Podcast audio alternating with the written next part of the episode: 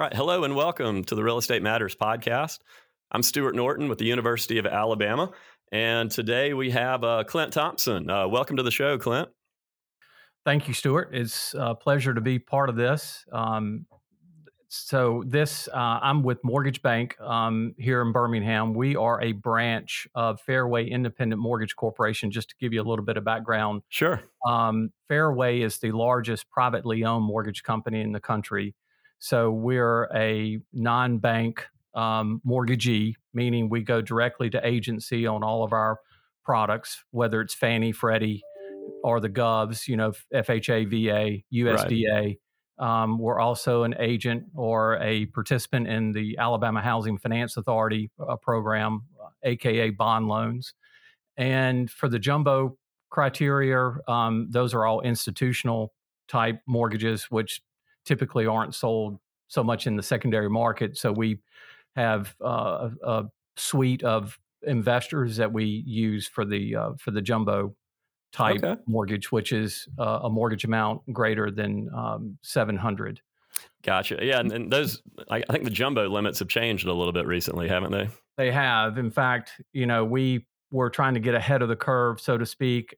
Us and a few other mortgagees were actually we did increase the conforming limit to 714 or 15. I can't remember. That was the whisper number that we thought the agency was going to go to, but they ended up, it looks like they're going to settle somewhere around 700. Okay. All right. Well, yeah, well, we're, and so on today's show, we're going to talk about, you know, economic trends, especially inflation, and just Clint, your take on that. We'll get to that in a minute. I'll add some color in as well. But before we get into the current market, just tell us a little bit about yourself and how you your career path that led you to being a production manager at Mortgage Bank. Well, this is my 31st year in the mortgage business, and what's changed the most in the last probably 7 years is taking more of an advisor approach. In other words, the typical mortgage person I find is more focused on giving the client, the borrower, you know, upfront numbers as far as payment and cash to close. And those numbers are very relevant, of course, but that's pretty much where that conversation usually stops. And we like to take that conversation much further, whether it's strategies, and I can talk more about that later, or even just looking at, you know, a forward look. In other words, I like to take my clients out, you know, 5 years, 6 years, 7 years to actually quantify what they're going to get out of this. In other words, why does anybody buy a house other than just to have a roof over your head? Well, it's an investment and there's a return on that investment.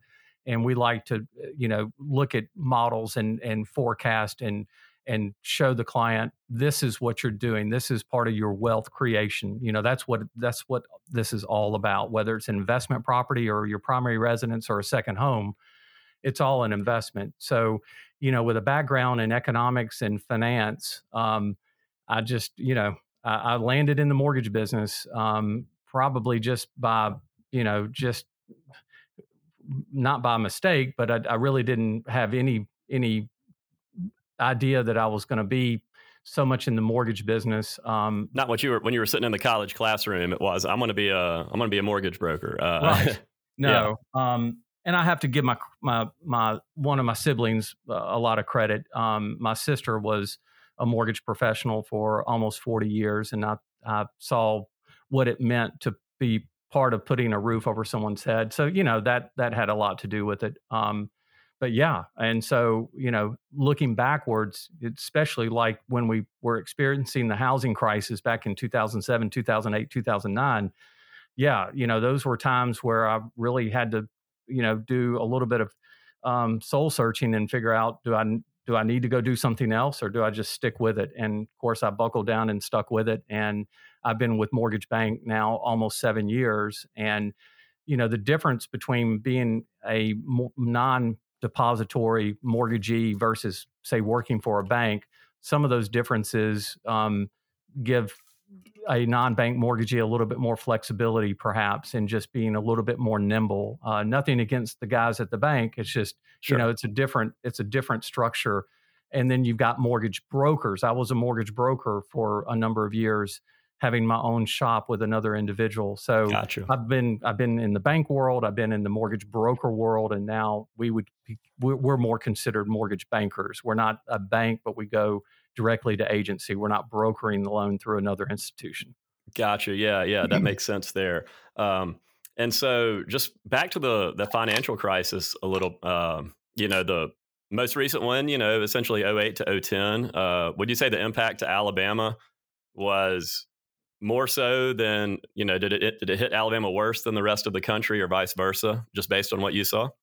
We took our lumps. I mean, in other words, we obviously had, revenues and production, all those numbers were considerably down just because of the industry being in the shape that it was in. But honestly, compared to some of the national markets, some of the bigger markets, I would have to say that our market really was, I think we weathered it better than most. And I think that's been historically the case. Even now, when you're looking at, some of the pressures in some of the other markets, whether it's appreciation or just sales numbers, we tend to do better than some of the national markets. Right, and that's one thing that when I started working here with Acre, it's been almost 5 years, but that's one thing that I was looking at kind of early on, and I had similar observations. That it definitely impacted Alabama, but not just looking at the data, not to the same degree that it did nationally. But yeah, but I agree with you. Some, it seems like we didn't quite get overbuilt, or so much speculation. Like Atlanta, for example, I know Atlanta was hit pretty hard by that last downturn, and I remember being in Atlanta. It was on one of those, those new giant mid-rise condos they put up, and the thing basically looked vacant. I mean, it was a Saturday night, and there was like two lights on in the entire building, and I'm like, yeah. I think this is what they're talking about, when. And then you look at, just in Birmingham, especially with what's happened with the revitalization of what I would consider, I guess, Midtown and all of the condo developments that we've seen and we're continuing to see, and there are more on the horizon. It's the market's in great shape. Well, that's good to hear. And yeah, speaking about downtown areas, maybe we can circle back to this, a little later. But one thing that Alabama has going, one thing we have going for us, I've said it a few times, but is that in all the large metro areas, you've seen a pretty significant amount of investment in downtown over the last 20 years. Whether it's Birmingham, Mobile, Montgomery, Huntsville to a lesser degree, because their downtown has always been, kind of a nice thriving area. But to see that reinvestment across the state, to me, it bodes well, for conditions as a whole. Yeah. I mean, it just solidifies the entire market. I don't know that we really have a weak sector in our market, at least as far as I'm concerned. I mean, there are areas that are potentially more competitive than others when it comes to, multiple offers that we still see, but overall, regardless of where you're looking, suburban or inner city, the market's been very strong. Good to hear. And so one thing we're going to focus on kind of early, today's episode, a large focus is going to be on inflation and mortgage rates and how people can navigate those, and maybe debunking a few myths that are out there. But just tell us a little bit about inflation and how it drives mortgage rates, and everything included. Yeah, well, and inflation is the root of the condition of the market. In other words, inflation's always the arch enemy of interest rates, and of course, interest rates obviously affect the mortgage industry and the real estate industry, although. Admittedly, I would say that our market tends to be less sensitive to fluctuations in rates. Mm-hmm. But nevertheless, we have more first-time home buyers now than we've ever had, and that will continue for the next probably 5 to 10 years, just based on the, just the statistics with the millennial generation. It's a large group of people. It's the biggest we've ever had. Right. And if you look at birth rates going back, the average age for the first-time home buyer is 33 years old. So when you reverse, when you look back to the birth rates, you know, from 1989 and 88 and, you know, 80, 89, 88, 87, and then going forward, 90, 91, if you look at the graph, it's a stair step up. So in other words, we have that cohort is going to, you know, help drive this market, you know, for the next 5 to 10 years. I mean, you can't fight the facts on that. Yeah, that's one. Yeah, I was just going to add, a significant driver of housing demand, just because, you know, people in their early 30s, you know, that's when, you know, what, you know, marrying, forming a family, having kids, you know, outgrowing your house, you know, that's when a lot of buyers have those needs where they, you know, they're outgrowing their house regardless of what the economy's doing. And so that's definitely a strong tailwind that the market has, that demographic that you mentioned. And, you know, the pressures on rents, you know, we continue to see rents increasing.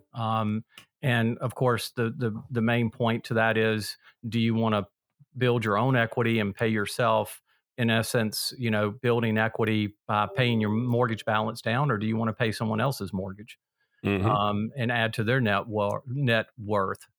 So the rent pressures are certainly impacting, you know, a lot of first-time home buyers. And that's been the biggest challenge lately, and say in the last, you know, 8 to 10 months, is, you know, trying to navigate around all of the negative media when it comes to, you know, some of the housing data, mostly national, and, you know, the fact that how much inflation is impacting the housing market.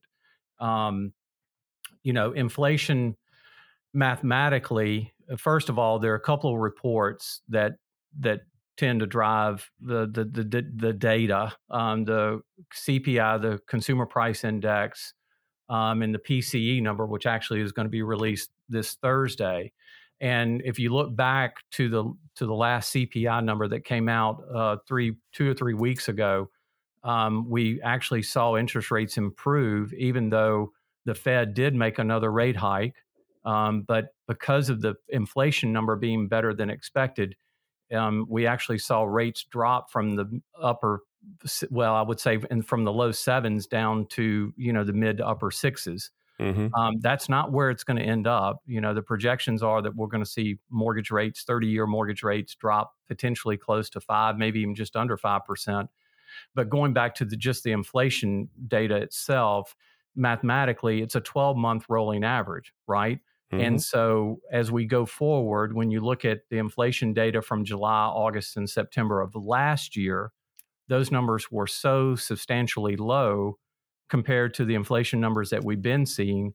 You know, that's what was causing that. That had a lot to do with the year-over-year number continuing to go up. But as we go forward for October, November, and December, January and February even, we're replacing those 2021 numbers with higher numbers for 2022. So just mathematically, if we can get month-over-month numbers to continue to get better, then we're going to be pulling in those higher numbers from the end of last year and the first part of this year. So just mathematically, you should see the year-over-year number continue to get better. I mean, there's some caveats to that. You know, the pending rail strike that's hit the news here recently, that could have an impact. And then, you know, with China potentially going to, you know, if China opens up full steam, then I think you might see more demand for, you know,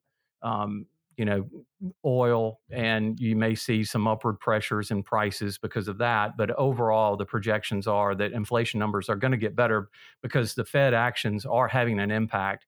The thing about the Fed, you know, the measures that the Fed's taking by increasing the Fed funds rate, you know, it's a delayed result. In other words, we probably won't start seeing the true effect of that for another 3 months or so. But it's coming, and that's what's going to help play into the inflation numbers should be getting better, and then consequently mortgage rates. There's all kind of historical data out there that when inflation starts coming down, mortgage rates follow suit. Yes, which also follows common sense. And just because I remember former history teacher here, so I might pepper in a few historical references, but yeah, but I just remember, you know, reading about it. You know, it's inflation is essentially, you know, if you're in the business of making loans, obviously inflation is one of the big risks that you're taking, you know, getting, you know, 30 years down the road, getting, you know, repaid in dollars that aren't nearly worth what you lent out so long ago. But yeah, it's interesting. You mentioned that about the year over year numbers starting to improve, because it was about this time last year. I remember it was December of 21 when a lot of the, you know, when talk of inflation really started to pick up, you know? Yeah. Yeah. And in fact, the month over month numbers in October were 0.6, November 0.5, December 0.6, January 0.6. These are all increases from the previous month. When you rewind the clock back to July, that was only 0.3. August was 0.2. September was 0.3. So we're replacing those unusually lower numbers with these higher numbers. Right. So that's where the math plays into it. Assuming we can get month over month numbers to improve as we go forward. And, you know, speaking to real estate and inflation, you can also see in almost every graph that when we have high inflation and or recession, and we'll come back to that in a minute, housing values continue to increase even through recessions. And then the other factor with recessions is mortgage rates always come down when we experience recessions. And you can look at the historical graphs of that. So there's a lot of fundamentals that are playing into this as it relates to, you know, what we've seen in the past and what we hope to see going forward. The biggest challenge right now is going to be, you know, will the Fed potentially start to wind these rate hikes down, dial it down, so to speak? And, you know, that's going to be the biggest challenge is, you know, will the Fed cooperate? Will the market, you know, hopefully guide the Fed in doing the right thing instead of continuing to keep their foot on the pedal?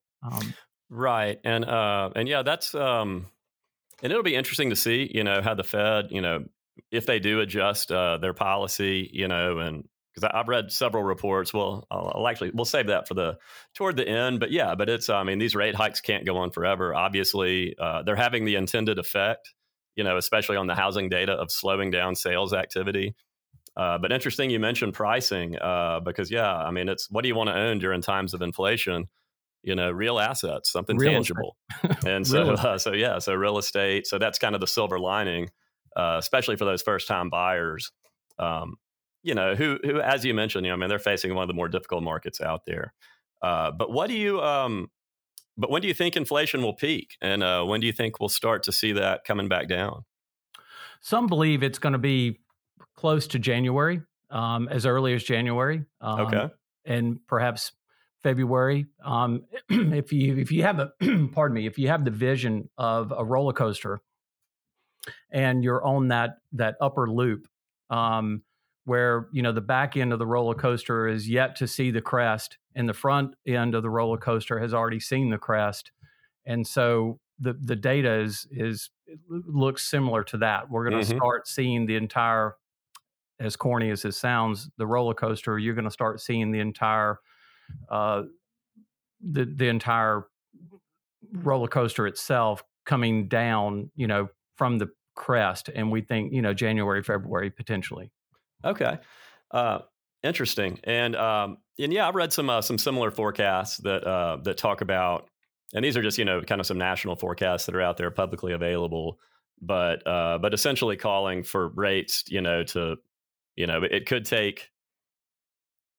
You know, basically late 23, maybe early 24, we could be back to, you know, a quote normal rate environment. And I think a lot of what the shock to the market has been is normally these rate hikes are pretty, you know, it's a slow taper upwards, but we didn't get that this go around, you know, back, what was it, March and April, when, you know, there was that, you know, aggressive rate hikes one after another.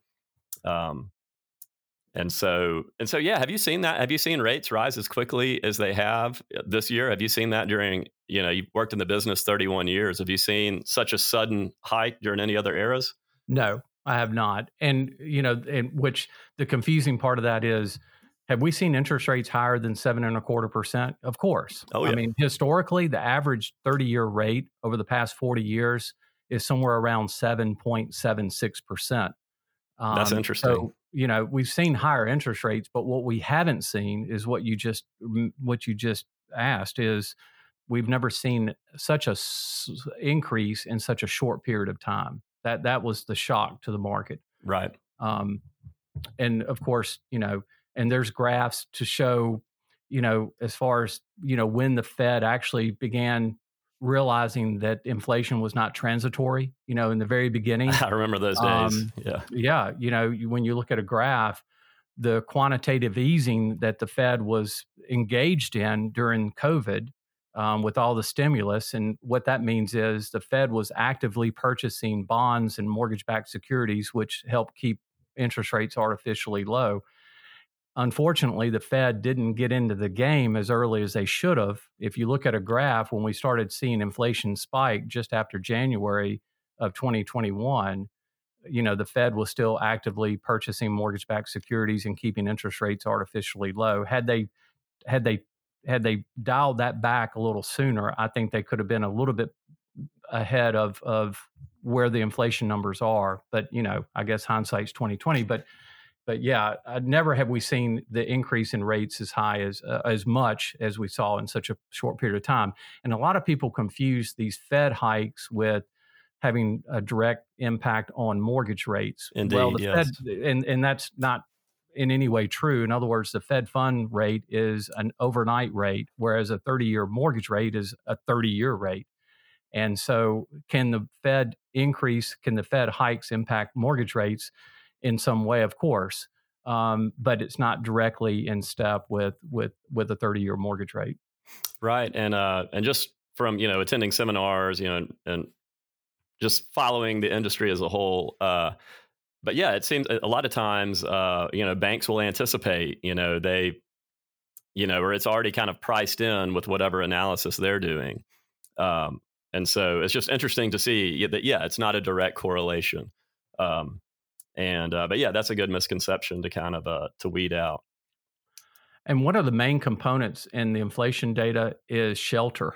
Mm-hmm. In other words, shelter makes up, I think, 39% of the core CPI number, consumer price index number. Yep. And the shelter costs have seen a big spike, but the other projection is that we're going to start seeing shelter cost come down, and that's going to also help the inflation number.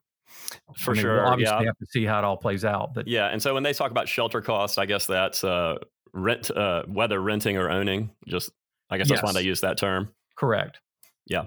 Because I've seen rents. Yeah, rent growth. Go ahead. Sorry. No, I was going to say, and even I didn't even know this till recently. Even lodging away is a component, and that one piece of the data increased 4.9% in October, which was one reason why we didn't see the inflation numbers actually even better than they were. Had the lodging away number not been such an increase, we would have even had better CPI numbers back a few weeks ago than what we did see. So, you know, we'll see how it all plays out because the PCE number is going to be released on Thursday, and we're hoping that will also give us better inflation numbers. And then, you know, some of the experts think that we may see rates drop as early as by the second quarter of next year. I mean, you know, nobody has the crystal ball, but there are some credible mortgage experts out there that believe that, you know, we may even see it sooner than later.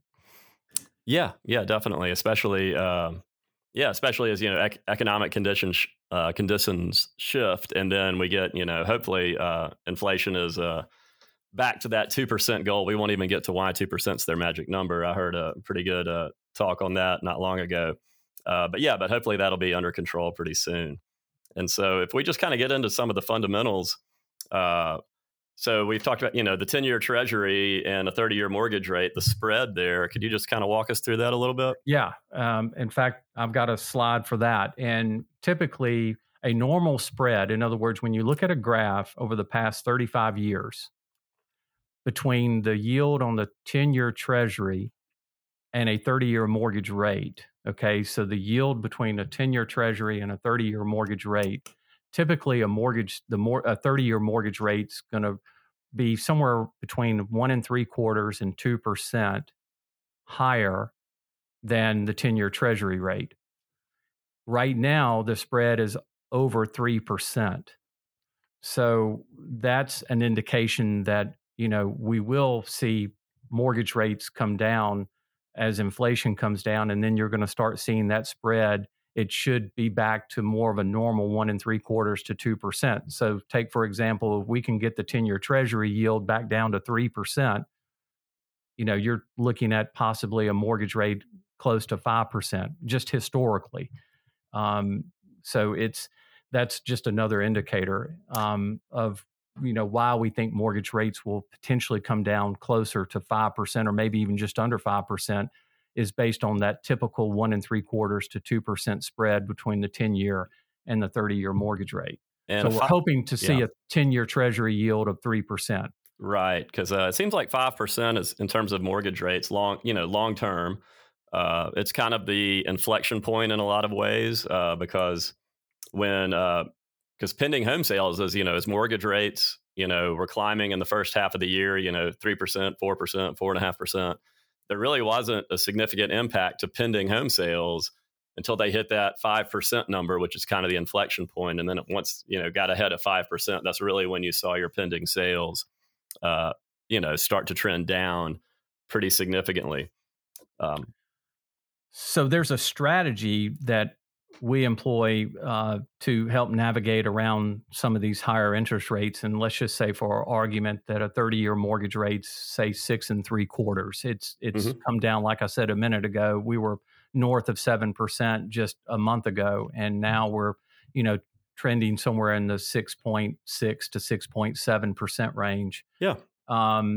So one strategy is a temporary buy down. And so there are basically two ways to buy an interest rate down. In other words, as a borrower, you can pay extra money up front in points, which is just another name for upfront cost, to literally buy your interest rate down permanently. In other words, you may be able to buy your rate down from 6 3/4 down to 6 1/4 if you pay X amount up front.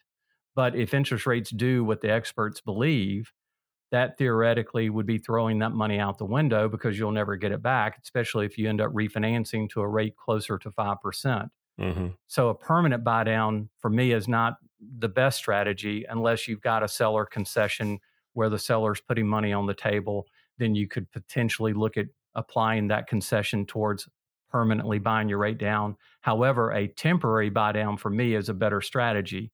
A temporary buy down is very much unlike a permanent buy down. A temporary buy down, and I'll just give you an example. Let's just say the interest rate's 6 3/4. Okay. Mm-hmm. So the first year rate would be 4 3/4. And then the second year rate would be 5 3/4. And then starting in the third year, you're at the note rate of 6 3/4. So the difference in payment between that 4 3/4 payment for the first year and the 6 3/4 payment, which is the note rate. Okay, so let's just say the difference in those two payments between 4 3/4 and 6 3/4, depending on the loan amount, but let's just say it's $500 a month. So if you're looking at potentially, bear with me just a second. Yeah, no problem. In other words, the payment difference of $500 a month for the first year, right, would be $6,000. And so that money is set aside in escrow. All right. And then let's just say starting in year two, when the interest rate goes to 5.75, if you haven't already refinanced, okay, let's just say the difference in payment between 5.75 and 6.75, let's just say that's $250 a month. So for the second year, that's $3,000 for the entire 12 months.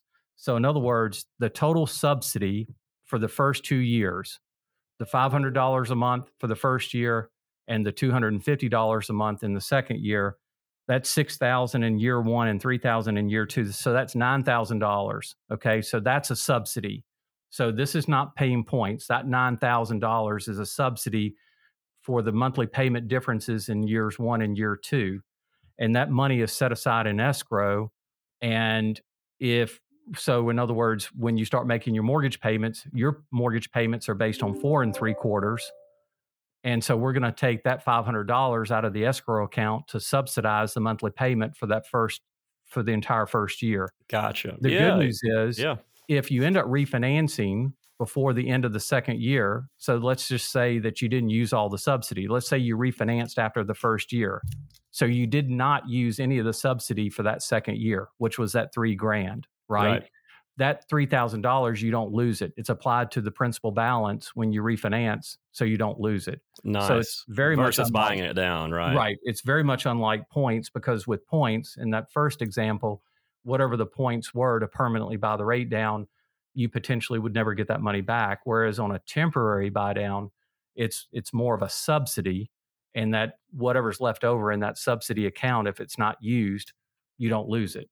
And so that's it's a good strategy to help, you know, ease the payment shock, if you will, instead of having to go into a mortgage payment at 6 3/4. You're going to have, you know, substantial reduction in your monthly payment, at least in that first year and some in the second year. But again, the consensus is you'll probably end up refinancing before the end of the second year. Are a lot of your clients using that strategy in the current market? Yeah. And where we implemented that strategy initially was more along the lines of dealing with potential seller concessions or price reductions. In other words, if you're a seller and you're looking at what incentives do I need to put in place to you know, expand the buyer pool or to make the property more attractive, you know, you can market instead of reducing the price by $9,000. Okay, so let's just take that same $9,000. If you had reduced the price by $9,000, you're basically going to reduce the monthly payment by roughly $55 a month. Right. Whereas if you do the temporary buy down, you're going to reduce the payment at least $500 a month in the first year. So we were approaching the listing agents and owners, sellers, with the strategy of before you make a price reduction, if you're going to make a concession, if you're going to put money on the table for the benefit of the buyer, don't reduce the price, apply it towards a temporary buy down, or in some cases, maybe do a permanent buy down. But certainly the temporary buy down is a more effective way to apply a seller concession in lieu of, you know, a price reduction. Especially, you know, on the affordability front, because that's where a lot of people are getting squeezed at the moment, you know, with the higher rates and higher home sale prices. And so, yeah, it does make that monthly payment way more affordable for your general consumer. It can make a substantial difference. Absolutely. Between making it, you know, because of course, you know, as bankers, you got my dad's a closing attorney. He's retired now, but so I, you know, grown up kind of, you know, hearing all sorts of, you know, tales from the closing attorney. But anyway, sorry, we'll have to edit that out. I had a decent point I was going to make, but we'll just drop that right there. But yeah, so let's, so what area do we want to hit next? You know, for me, there's a lot of misinformation about, you know, this being a potential housing bubble. Right. Yeah. Let's talk about that. And, you know, some of the mainstream media, not a lot, but more than fair share, tend to want to paint a picture that, you know, we're heading back into something similar that we saw in 2008 and 2009. And there could not be anything more different with this market than what we saw back in 2008 and 2009. Mainly, the main factor is inventory. You know, back in 2007, and these are national numbers, the inventory was, let's just say, 4 million units. The average for this year, 2022, is 1.2 million. Okay. So the inventory is so substantially less than what it was in 2007 and 2008. Okay. The difference between 4 million and just say 1.25 million, right? Yeah. It's you've got not even in the ballpark, really. Yeah. You've got almost 3 million less units on the market. And then you look at the population growth.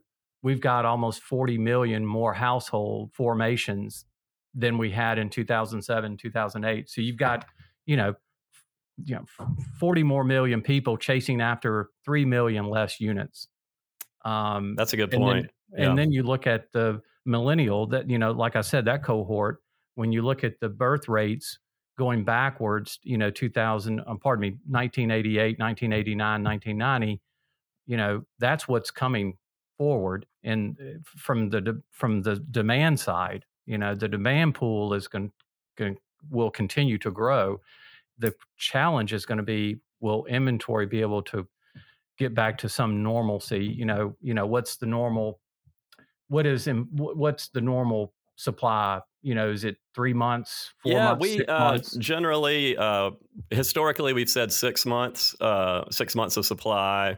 I think it's going to be a while before we get back there. And that's kind of a floating number because it's very much debatable, but I'd say about 5 months of supply, which we're trending that direction. We're not quite there yet.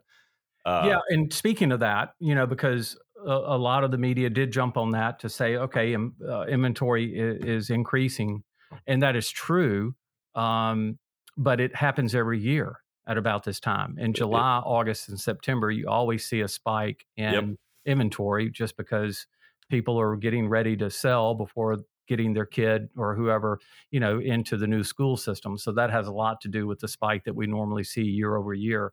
But yeah, you know, you're absolutely right. I think it's going to be a challenge to, you know, get out of this inventory trough that we're in.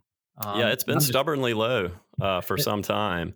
Well, and that's, I love the data that you guys put together on the local market.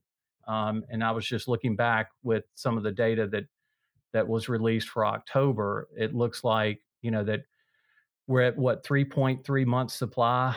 In the overall market, resales and new homes, right, which was up from 2.6. Nationally, I think the inventory supply is somewhere around 2.5 months, and that number gets distorted because on the national side, you've got pending contracts that are part of the inventory number. So when you take that piece out, right, you're realistically more in closer to like a 2.5 month supply. Yeah.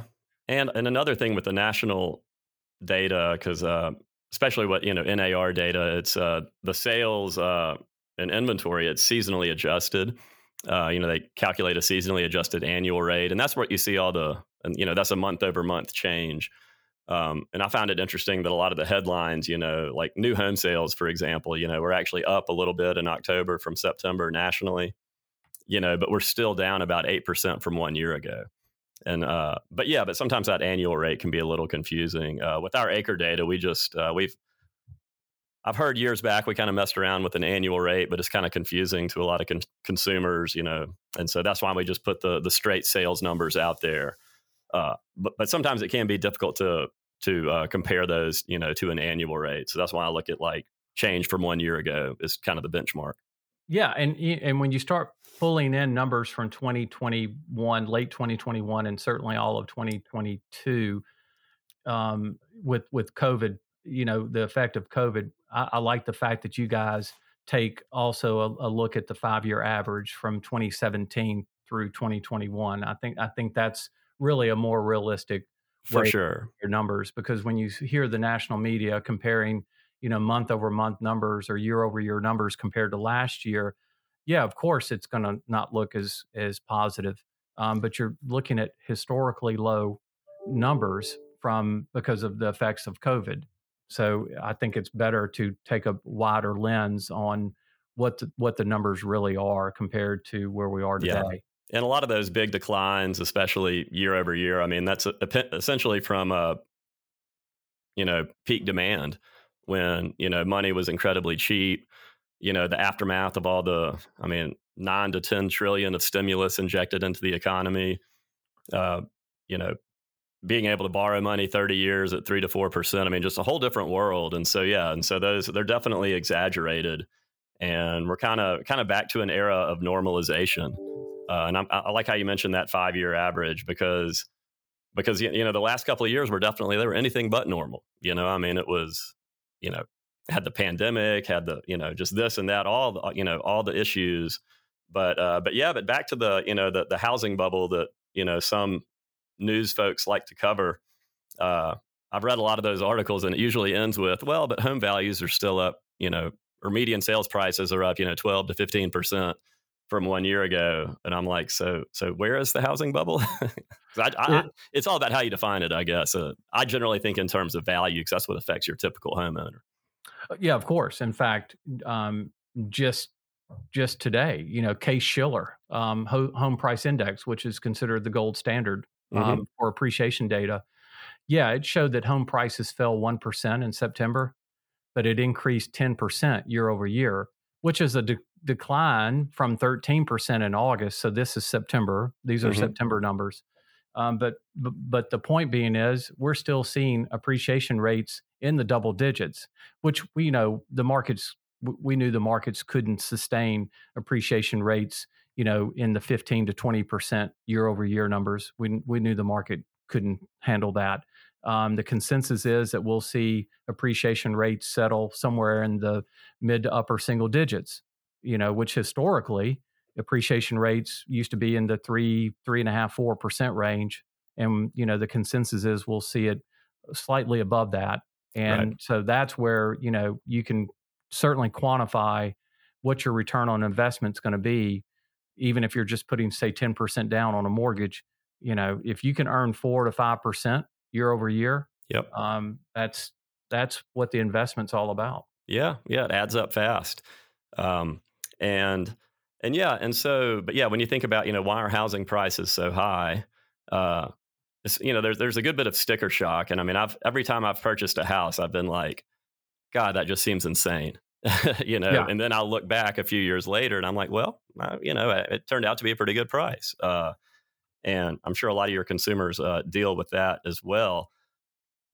But when I think of, what's keeping housing prices so high? Well, I mean, there's very little available for sale, supply. Like you mentioned. It's supply. That's right. The supply just isn't there. New home construction, there's been, you mentioned some graphs earlier. One of my favorite graphs are just to explain, market conditions. But if you look at building permits in Alabama over the last 30 years annually, there's a huge spike, in 2000 to 2008, hitting almost 30,000. Can't remember what the peak year was, but it was before 2010, and then fell off very quickly a few years later to about 10,000. And like you said, it's just a different market. We don't have that. We don't have the oversupply. We don't have, home builders. They're generally able to sell what they can build rather quickly. And then, of course, we're living in a time of inflation, and so. The house costs, I guess a good way to put it, the house costs more because the money is worth less. It is. And, then that speaks to the affordability issue, or what some consider an issue. And is it more expensive to purchase a house today than it was just 12 months ago? Of course it is. I mean, appreciation rates continue to increase, although not at the same pace that we saw. So that's a good thing. But obviously the increase in mortgage rates have had an impact. But a lot of what you don't hear is, also income, household income is also increasing. And, ADP, the payroll service company, they put out statistics, and their number is basically an average of 9% increase year over year for household income. So that doesn't quite offset the increase in a mortgage payment because of the increase in interest rate, and it doesn't offset the increase in expenses, non-mortgage expenses, because of inflation. I mean, in other words, we know we're paying more for gas, food, and other services. But what you don't hear on the mainstream side is, incomes are increasing, and that's going to help offset, the challenge of this affordability. And then when interest rates do come down, with the increase in income, you'll see that affordability shouldn't be an issue. That should not even be a topic. I don't really think it is right now either, especially if you incorporate the 2-1 buy-down strategy to help offset the higher mortgage payment, at least temporarily, until we do see lower interest rates. So the 2-1 buy-down strategy can help offset this affordability issue, if that's what you want to call it. And for sure. And so what kind of down payment is generally, if you use that that buy down strategy, what kind of down payment does that generally require? You can go in as little as 3%. Oh, okay. Yeah. So it's I would say the average down payment right now is running just south of 10%. I think the average down payment is somewhere in the 7 to 8% range, if I'm not mistaken. Yeah. But you know, just taking, let's talk about wealth creation. If you purchase a $400,000 house and put 10% down, that's $40,000 down, right?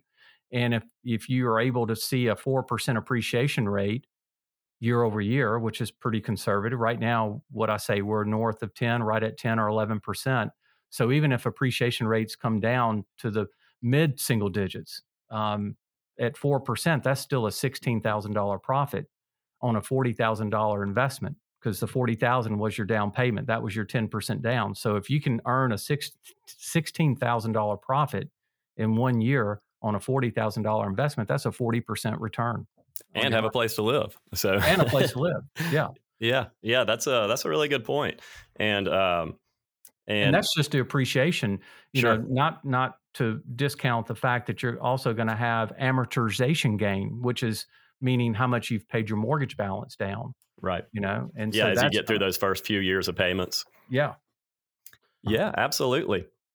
Well, this has been very informative, Clint. I really appreciate you joining the show here and just kind of walking us through the different strategies, you know, that buyers can use to navigate these higher rates.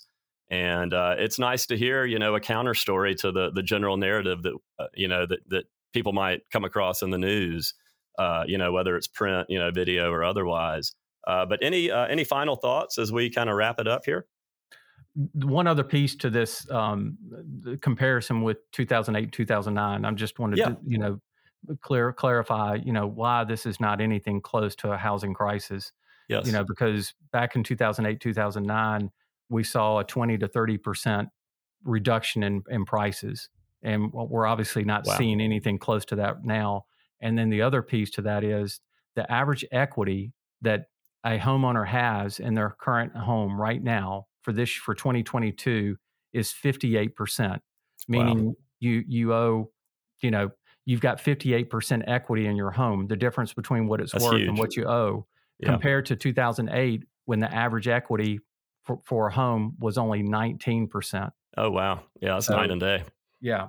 So there's a lot more equity and, you know, the supply issues. So the housing market is incredibly strong, even with interest rates being where they are. We just know this is a season that we're going to have to live with for a few more months, perhaps, and then we'll be back into a different season, a better environment. Right. Yeah. Yeah. That's it's very cyclical. It's kind of like that roller coaster. You can't stay at the peak the whole time. No, you can't. It just wouldn't work. Right. And one last thing, you know, we have a tool which is called cost of waiting. In other words, my biggest challenge, particularly with first-time home buyers, is, you know, should they kick the can down the road to wait on interest rates to come down and home prices maybe to decelerate a little bit? They're still going to be increasing, just not at the same pace. And of course, my answer would be no, because one, you're going to be losing out on what appreciation you would have gained.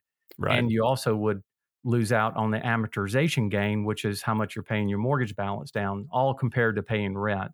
So the cost of waiting, even just 6 months, could cost you, you know, $6,000 to $10,000, if not more.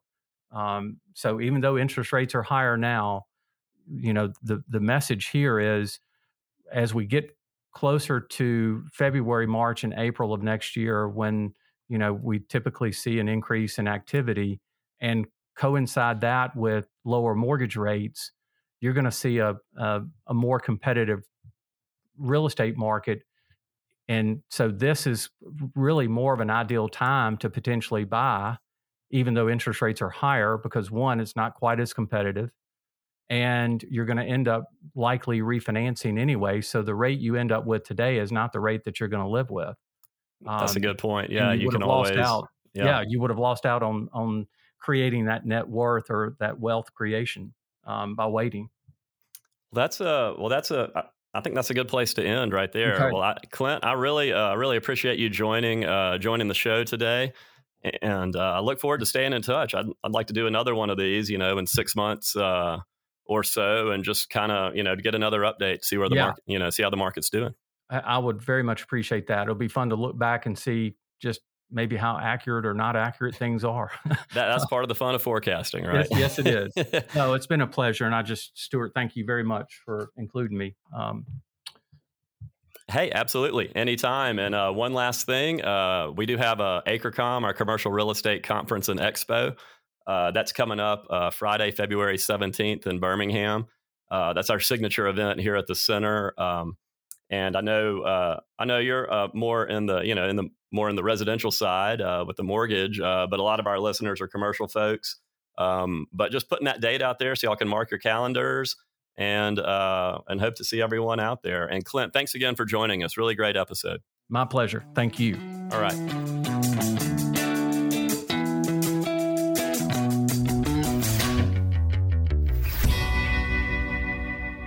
This has been the Real Estate Matters Podcast, produced by the Alabama Center for Real Estate. Listen on Apple Podcast, Google Play, TuneIn, Spotify, Podbean, or just ask Alexa to play the Real Estate Matters Podcast.